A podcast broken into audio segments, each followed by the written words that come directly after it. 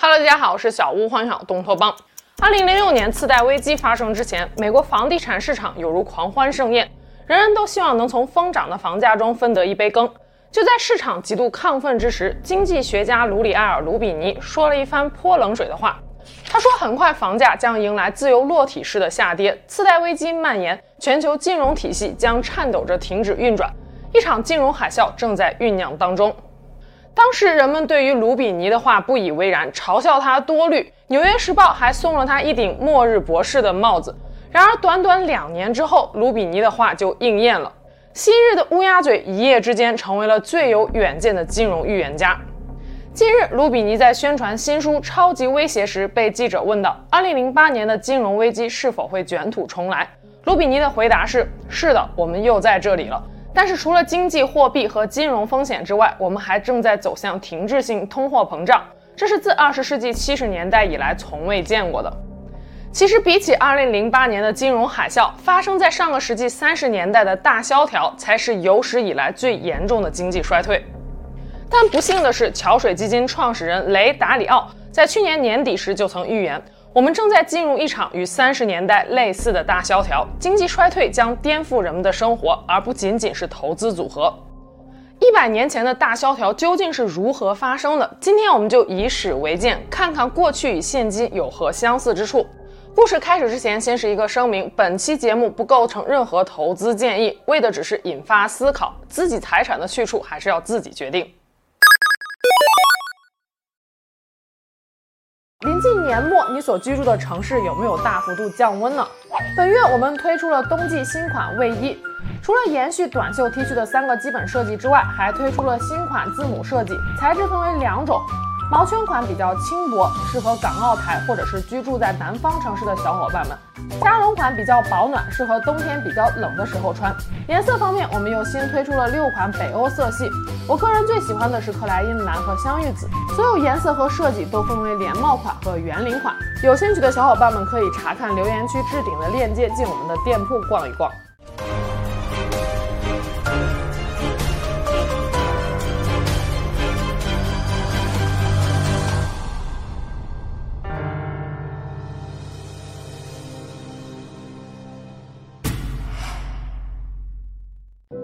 一四年六月二十八日，奥匈帝国皇储斐迪南大公夫妇在萨拉热窝进行视察时，被塞尔维亚青年普林西普枪杀身亡。一个月之后的七月二十八日，在德国的支持下，奥匈帝国向塞尔维亚宣战，第一次世界大战由此爆发。这场持续了四年多的战争，造成了一千五百多万人的死亡，两千多万人受伤，无疑是人类文明史上的一次浩劫。一战爆发的深层原因复杂多样，至今为止各路学者对此依然抱有不同的观点。但无疑的一点是，这是一场为争夺世界霸权而进行的帝国主义战争，主要战场在欧洲，主要参战国也是英法德等欧洲诸列强。一战爆发之前，英国是当之无愧的全球霸主。一战中，英国与法国、塞尔维亚、俄罗斯帝国等国家组成了协约国阵营，与由德国和奥匈帝国所带领的同盟国展开了对抗。意大利一开始是同盟国的一员，后来倒戈加入了协约国。那么一战刚爆发时，美国在干什么呢？十六世纪之后的几百年里，世界基本就是欧洲人的世界。欧洲诸国不断对外扩张，抢占殖民地，美国也没有逃脱被奴役的命运。原本是英国的殖民地，一七八三年才真正独立。独立后，美国国内百废待兴，再加上地理位置上远离欧洲，第一任美国总统乔治华盛顿就说。卷入欧洲战争是不明智的。一八二三年，时任美国总统詹姆斯·门罗提出观点，要求欧洲各国不能干涉拉美的事务，同时也保证美国对欧洲诸国的争端保持中立。这一观点后来被称为门罗主义。此后的大多数时间里，美国都坚定不移地奉行门罗主义的中立政策，把绝大多数精力都放在了发展经济与贸易上，闷声发大财。一战爆发之前，美国的 GDP 在世界范围内已经数一数二了。战争需要大量的军火和粮食、石油等物资作为保障。一战爆发之后，美国凭借中立的政策左右逢源，向交战双方出口物资。战前，美国欠着欧洲三十七亿美元的外债，但战争爆发不到一年后，美国就一跃从债务国变成了债权国。一九一五年，英法等国近百年来对外殖民所掠夺的黄金财富就已经被花得差不多了。但战争还在继续，物资还需要购买，这该怎么办呢？英国思前想后，觉得最好的办法就是把美国拉进自己的阵营。于是，以英国为主的协约国给了华尔街摩根财团一笔价值五亿美元的军火订单，这笔订单的佣金高达百分之二，诚意十足。也就是说，只要这笔生意做成了，摩根财团就能把一千万美金装进自己的腰包。但天下没有免费的午餐，英国提出了一个非常苛刻的条件，那就是需要摩根财团先垫付这笔支出，等到仗打完了，协约国再偿还欠款。一开始，美国政府认为向交战国放贷违背了中立精神，但是在巨额利润的诱惑下，摩根财团不断地游说政府，反复宣传放贷的好处，最终美国政府以发行国债的形式给了协约国这笔贷款。这笔五亿美元的生意让美国与协约国成了一根绳上的蚂蚱。此后，美国与协约国的生意越做越大。一九一四年战争爆发第一年，美国与协约国的贸易只有八亿美元。到了一九一六年，这个数字增长到了三十二亿美元。除此之外，美国还向协约国陆续放贷一百多亿。这就意味着，如果协约国战败了，那这一百多亿可能就要打水漂了。在与协约国的贸易越来越紧密的同时，美国和以德国为主的同盟国的贸易额则不断下降。再加上英国凭借自己强大的海上力量，不断地对同盟国的后勤补给实施海上封锁，这让德国非常的火大。一气之下，德国发动了无限制潜艇战，在海上一通狂轰乱炸，连商船都不放过。这就导致不少美国的平民和商人受伤，甚至是死亡，也给了美国参战的借口。一九一七年四月，在交战双方都精疲力尽之时，美国正式对德宣战。随着美军的加入，德军陷入了劣势，最终走向失败。第一次世界大战结束后，凡尔赛条约被签订，战败的同盟国被迫向协约国提供战争赔款，美国又捞了一笔钱。仗打完了，美国一摸口袋，哎，我怎么这么有钱呢？此后，美国经济不断蓬勃，稳坐世界第一经济体的宝座。传说一战开始之初，一位美国驻英国大使曾经给时任美国总统威尔逊写信说，差不多所有的欧洲国家都会破产，德国注定会从海上消失，十年后整个世界都会落在我们手中，这样的机会是十分难得的。战争结束后，这位大使的预言成真，美国成了最大的赢家，华尔街也成为了全球金融体系的太阳。其他金融市场全部都围绕在华尔街的左右，也包括曾经的太阳伦敦。一战后，美国持有了全球百分之四十的黄金；二战后，美国更是靠着全球百分之七十五的黄金储备，确立了美元霸权。根据美国通史的数据，一九二零年，美国的发电量相当于欧洲的总和，钢产量占全世界产量的一半以上，石油产量占全世界产量的三分之二。一九一三年，福特汽车开发出了世界上第一条汽车组装流水线，并投入生产。原本组装一台当时最流行的 T 型车需要七百多个小时，如今每个工人固定在一个工位，组装汽车的一个零部件，生产一台 T 型车只需要十二点五小时，生产效率大大提升，成本大幅降低，T 型车的价格也一路降至二百六十美元。二十世纪初，汽车还是权贵阶级的奢侈品，如今飞进了千家万户。汽车的普及把美国变成了一个车轮上的国家，各行各业的人们都能够在国内自由通行，同时也带动了其他产业的发展，直接或者间接地为四百万人提供了工作岗位。比如说，汽车多了，政府就需要扩建基础设施，修建公路、加油站、修车行、汽车旅馆、餐馆也如雨后春笋般涌现。人们的生活方式和购物方式彻底被改变了，不受风雨和黑夜的影响，可以随时跳上车，赶到十几英里之外的地方购物或者是参加 party。伴随着车轮的滚动，土地的价值也开始被无限放大。曾经由于交通不便而无人问津的荒地，如今也成了香饽饽。不过当时美国还是穷人占大多数，一辆汽车少说也要花掉工人们几个月的工资，不少人还是下不了狠心去购买。此时，为了刺激消费，银行开放了低息贷款。想买车、买房、买家电又拿不出全款，不用担心，货你先提走，钱可以按月慢慢还，这样压力就小多了吧？由于缺乏信用评级体系和有效的监管，当时不管是张三还是李四，都能够轻轻松松地从银行那里拿到钱。超前消费和炫耀式消费成了主流消费趋势，人人都沉浸在纸醉金迷的繁华盛世当中。这一时期也被称为“咆哮的二十年代”。普通百姓疯狂消费，资本家自然赚的是盆满钵满。钱赚到了，下一步就是要为这些钱找一个好的去处，股市成了首选。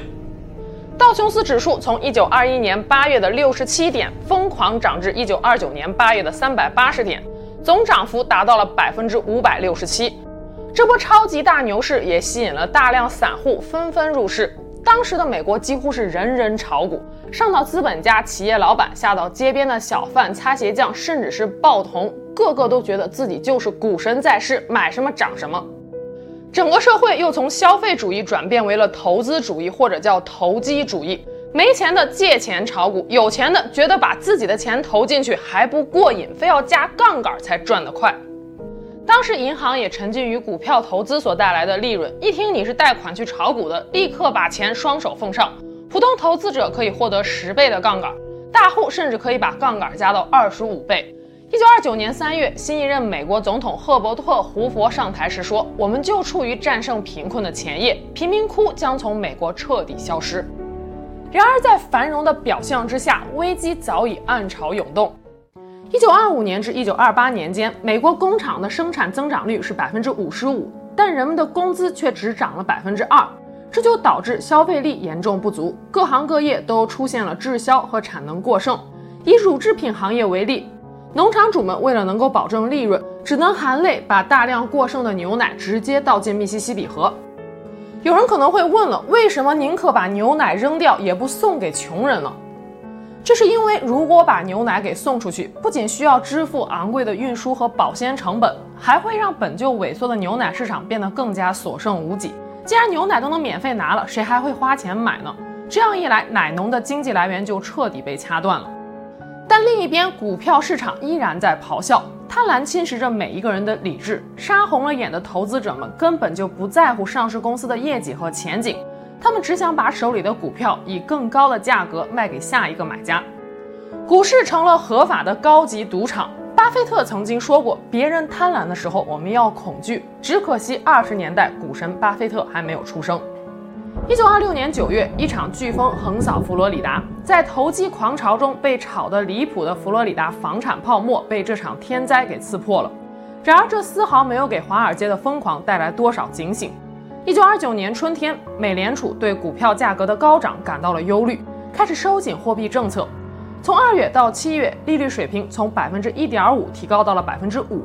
八月，美联储再次加息，提高到了百分之六。但股票经纪商们和银行家们从自身利益出发，依然在极力鼓动人们携资金入市，以避免股价下跌。甚至一些著名学者也失去了理智。最为典型的是耶鲁大学的经济学家欧文·费雪，他不仅自己早早就加入了投机者的行列，还在公开演讲中表示，股市已经登上了一个永久的高原。一九二九年八月，通用汽车高级金融经理约翰·拉斯科布说出了他的那句名言。每个美国人都应该变得富有。他认为，你只要每个月花十五美金投在股市里面，二十年之后，你就能够拿着八万美金安享晚年生活。一九二九年九月，华尔街的一位统计学家罗杰·巴布森第一个跳出来警告大家说，股市迟早会崩盘的。可这微弱的声音很快淹没在了亢奋的人群当中。时任美国财政部长安德鲁·梅隆向公众保证说。现在没有担心的必要，这一繁荣的高潮将会继续下去。可就在一个月之后，一九二九年十月，泡沫破裂，哀鸿遍野。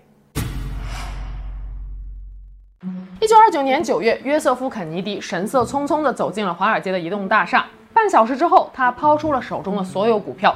约瑟夫·肯尼迪是后来曾任美国总统的约翰·肯尼迪的父亲，而他的另一个身份是当时华尔街最大的庄家之一。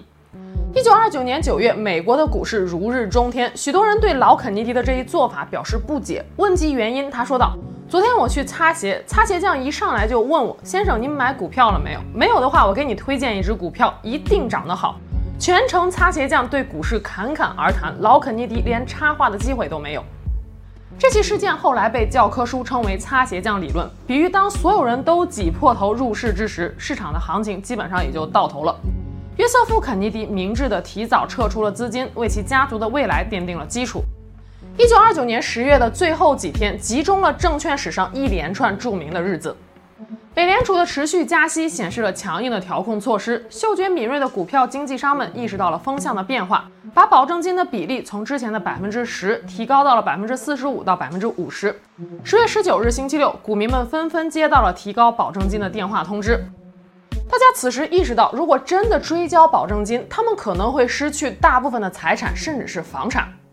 十月二十一日，纽约证券交易所一开市便遭遇了大笔抛售，全天的抛售量高达六百多万股，以至于股市行情自动记录器到收盘一小时四十分钟之后才记录完最后一笔交易。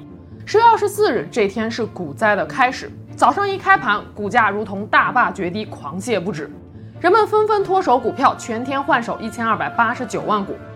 当天中午，为了制止市场混乱，纽约的几家主要银行迅速组成了救市基金，出资托市，暂时稳住了股价。但是大厦将倾，独木难支。这一天也被称为“黑色星期四”。十月二十五日，时任美国总统胡佛发表讲话说：“美国经济的根本，即商品的生产与分销，还是立足于健全与繁荣的基础之上的。”胡佛希望通过这番话来稳定投资者的信心。但一个周末过去了，事实证明一切都是徒劳。十月二十八日，大多数投资者预感不妙，纷纷撤出股市。道琼斯指数一日下跌三十八点三三点，日跌幅高达百分之十三。这一天已经没有人再出面救市了。十月二十八日也被称为是黑色星期一。十月二十九日，最黑暗的一天到来了，市场出现前所未有的极度恐慌，人人都在不计价格的抛售，股票经纪人被团团围住，交易大厅一片混乱。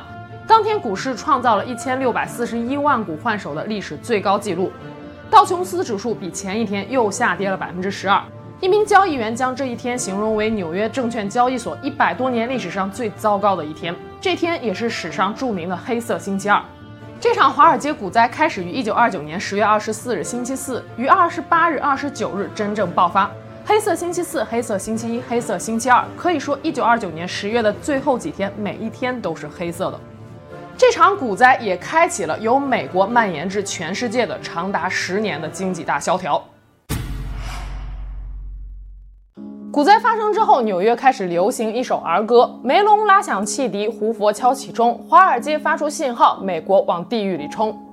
一九三二年六月，道琼斯指数跌至最低的四十二点，短短三年，整个股市的市值蒸发掉了百分之八十九，股民们毕生的积蓄付诸东流，数以千计的人跳楼自杀。经济学家欧文·费雪也顷刻间倾家荡产，从此负债累累，直到一九四七年在穷困潦倒中去世。说到这儿，肯定有人会好奇了：那么当时极少数不炒股的人，是不是就在这场灾难中幸免于难了呢？很可惜，并没有。恐慌情绪使大量储户纷纷到银行提取存款，银行遭遇挤兑，一时半会儿拿不出来那么多钱，只能宣布倒闭。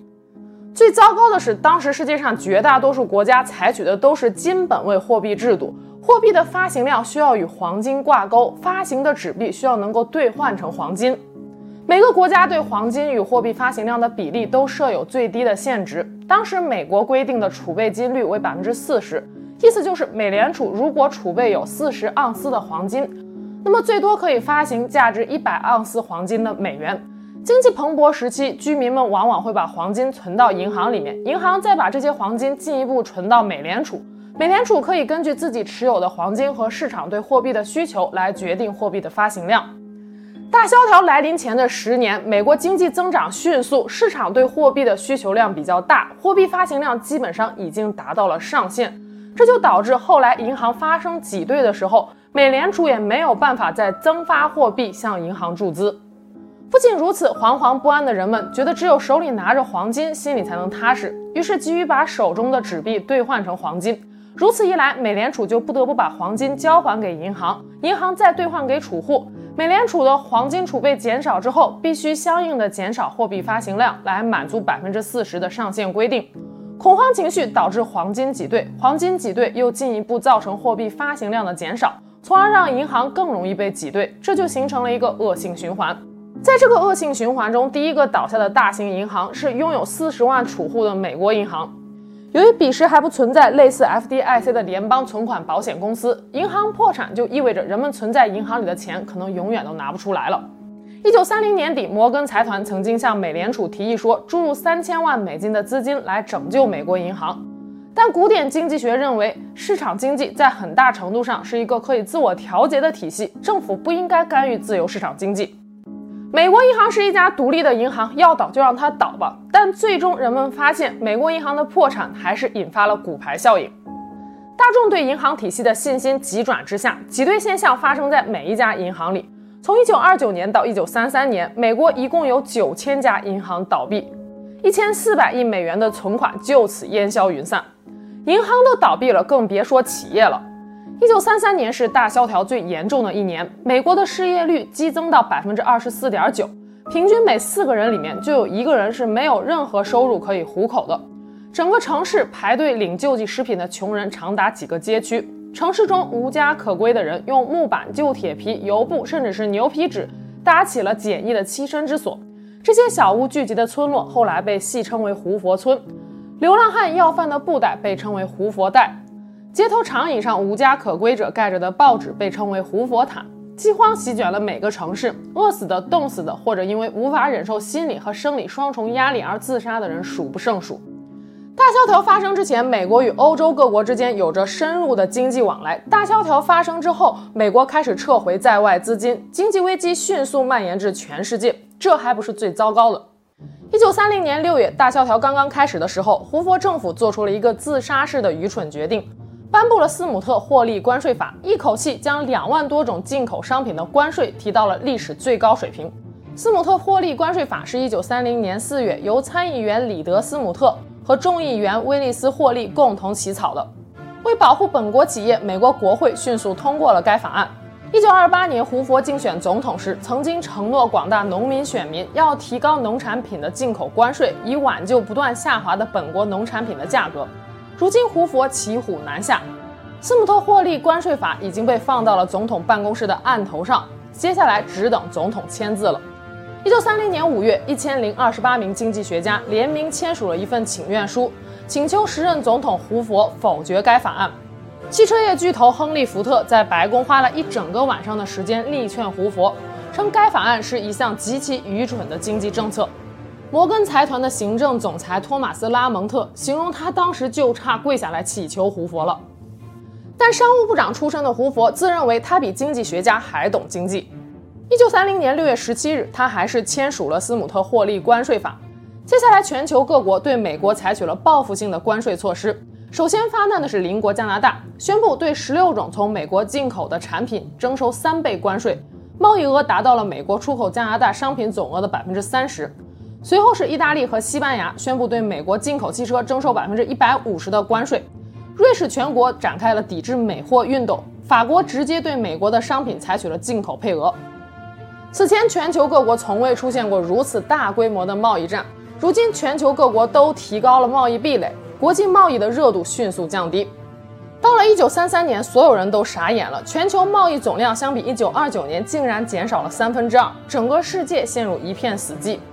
1930年，也就是斯姆特霍利关税法通过的那一年，美国的失业率是百分之七点八，1931年上升到百分之十六点三。一九三二年为百分之二十四点九，一九三三年达到了惊人的百分之二十五点一。欧洲各国也不甘示弱。根据英国历史学家艾瑞克·霍布斯邦所著的《极端年代》一书中的数据，一九三二年至一九三三年间，英国、比利时两国的失业人口为百分之二十二到百分之二十三，瑞典百分之二十四，奥地利百分之二十九，挪威百分之三十一，丹麦百分之三十二，德国最惨，高达百分之四十四以上。一战之后，德国本就背负着战争赔款和各种限制贸易的条约，全球贸易战更让德国民不聊生。很多一战老兵们纷纷走上街头，要求政府给个说法。挨饿的穷人们也都提出抗议。整个国家民族情绪高昂，在困顿中，全体民众走向了拥护法西斯的路线，也间接导致了二战的爆发。有人说，如果要搞一个美国倒霉蛋总统排行榜，那么胡佛一定榜上有名。他在柯立芝繁荣时期之后上任，紧接着危机爆发，美国经济坠入深渊，美国人把大萧条的怨气都撒到了胡佛身上。耍杂技的、做生意的、小商小贩都拿胡佛开涮。你说什么？生意变好了？你的意思是胡佛死了吗？其实大萧条并不是胡佛造成的，危机的隐患早在十年前就已经埋下了。胡佛真正的错误是他一系列作死的反萧条措施。一九三三年三月四日，历史上最倒霉的美国总统胡佛黯然退场，富兰克林·罗斯福走马上任。上任之后，罗斯福果断抛弃了市场自我调节的传统观念，开始对经济大加干涉。大萧条时期，美国在经历着一场通货紧缩式的经济衰退。罗斯福将衰退的根本原因归咎于物价的下跌。有人可能会问了，物价下跌不是好事儿吗？这其中的深层逻辑是这样的：实体层面，物价下跌压缩了企业的利润，为降低成本，企业不得不裁员，大量失业又造成社会的消费力降级，进一步削减企业的利润。金融层面，企业债务恶化导致银行的坏账增加。为了规避风险，银行不得不收紧放贷，企业贷不出钱来，导致资金链断裂，影响生产，又加剧了债务的恶化。罗斯福认为，打破恶性循环需要使用通胀这件秘密武器，只有价格上升才能够促进企业生产，进而解决失业问题，提振消费。为了创造通胀，罗斯福冒天下之大不韪，废除了金本位制。一九三三年三月九日，罗斯福上任第五天，便颁布了一九三三年紧急银行法。该法案授权美联储以银行资产而非黄金作为本位发行货币。银行资产显然是远远高于黄金储备的，这就使得美元相对黄金开始贬值。增发的美元抵消了通货紧缩，抬升了物价，企业又有动力搞生产了，失业率也得到了一定的缓解。同时，美元也相对其他金本位外币贬值，极大地促进了出口。当然了，进口是会受一点点影响的，但只要出口额是大于进口额的，这就是一笔划算的买卖。与此同时，罗斯福对证券监制体系进行了根本性的改革，成立了美国证券交易委员会，并且任命约瑟夫·肯尼迪为首届主席。一套行之有效的监管架构，重塑了广大投资者对股市的信心，保证了证券市场此后数十年的平稳发展，也被世界各国纷纷效仿。一九三七年，罗斯福新政实施的第三年，美国 GDP 恢复到了九百三十亿美金，相当于大萧条前 GDP 水平的百分之八十八点五。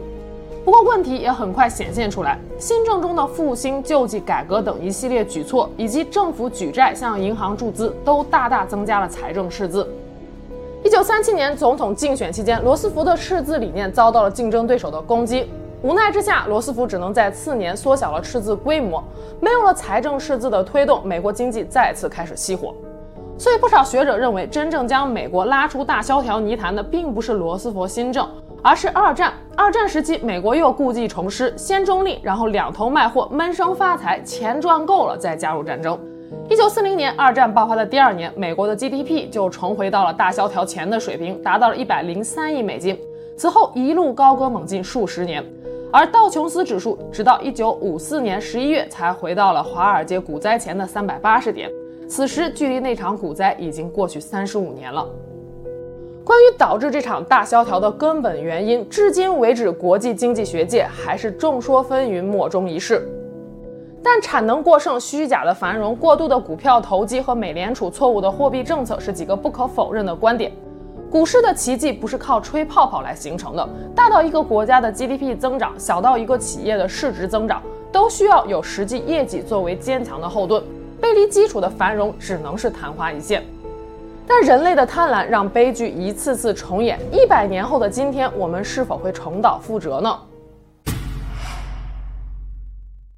如今，全球各国都建立起了相对成熟的应对经济危机的体制。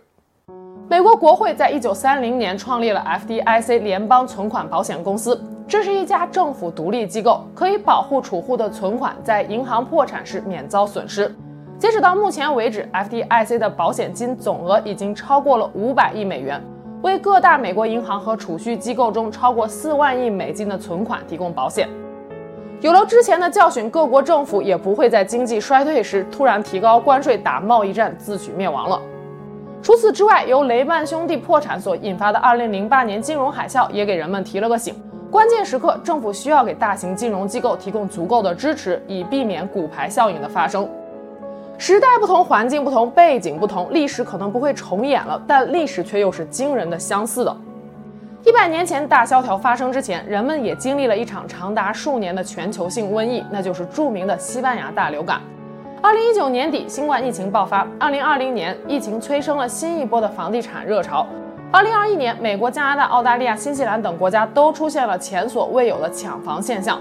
二零二一年第三季度，美国的房价同比增长了百分之十八点七，达到了进入二十一世纪以来的最高涨幅。紧接着，为治疗高通胀顽疾，美联储开始大力度加息。从二零二二年三月十七日开始，截止到十一月初，美联储已经持续加息六次，累计三百七十五个基点。一切都是那么的似曾相识。还有二零二一年的炒币狂潮，像不像一百年前脱了缰的股市？如今，全球第二大加密货币交易平台 FTX 已经倒下了。二零二三年，我们真的会步入新一轮的经济衰退吗？我想这个问题谁都没有办法给出一个准确的答案，但大部分经济学家对此并不乐观。在经济周期的变化过程中，有一批经过长期研究和观察，并被发现可以跑在整个周期趋势变化前面的指标，被称为经济周期领先指标。不少机构都有自己的领先指标计算方法，其中美国经济咨商会的综合领先经济指标指数 LEI 算是比较权威的。目前 LEI 的年同比增长率已经迈入了负值。不幸的是，无数的历史经验告诉我们，当 LEI 的年同比增长率持续呈负值时，就预示着经济衰退的来临。十四年前，曾经在2008年次贷危机期间，依靠做空次贷而大赚特赚的美国著名投资人迈克尔·贝瑞，从去年开始就频频向人们发出警告，说我们即将面临的这场危机可能是有史以来最糟糕的一次。去年二月十九日，贝瑞在推特上警告说，由于美联储前所未有的疯狂印钞大放水，高通胀危机即将到来。当时的市场一切如常，通胀还维持在百分之一点七的低水平。然而，从二零二一年三月起，美国的通胀率就一路走高，二零二二年六月更是达到了近四十年来的峰值百分之九点零六。现在再回过头来看，不得不感慨，贝瑞真的是太神了。今年的五月三日。迈克尔·贝瑞又发文说，SP 五百的指数反弹的太快太强了。SP 五百指数追踪美国五百家最具代表性的上市公司的股票，被认为是美国经济状况的领先指标。二零二二年春天，因为疫情的突然爆发，SP 五百指数从三千三百八十点迅速下跌到两千三百点左右，之后又快速反弹，达到四千点以上。但贝瑞认为，股市并未触底。根据以往的经验，在真正的大跳水来临之前，都会出现几次看似起死回生的死猫反弹，但这并非复苏的信号。反弹过后将是更大幅度的暴跌。最恐怖的是，贝瑞贴出来了这样一张对比图：黄色的线是两千年互联网泡沫破裂前十年的 SP 五百的走势，绿色的线是三十年代大萧条前十年的道琼斯指数，而白色的线是现今的 SP 五百。三条线的走势是惊人的相似，这相似走势的背后是人类不变的贪婪的本性。贝瑞说，人们总是抱怨我上次没有提醒过大家，但实际上我警告过了，只是没人听。这次我依然发出了警告，还是没人听。不过这次我至少可以证明我发出过警告。谁都不想看到经济危机的到来，但是作为普通老百姓，我们又渺小的像一粒沙。不过大家也不用过于悲观。每一次大萧条都是一次重新洗牌，也是一次社会财富重新分配的过程。二零二二年四月三十日，时隔三年，伯克希尔股东大会再次在线下召开。会上，股神巴菲特表示，经济危机的到来只是时间问题，而伯克希尔持有的大量现金就是为了有一天能够应对危机。他希望看到一段股市的下行，这样就能够用更低的价格买入更多优质的资产。正如股神巴菲特所说的，别人贪婪的时候，我们要恐惧；别人恐惧的时候，我们要贪婪。做好充足的应对措施，也许你就是下一个在危机中改变一生的人。那我们下期节目见喽，拜拜。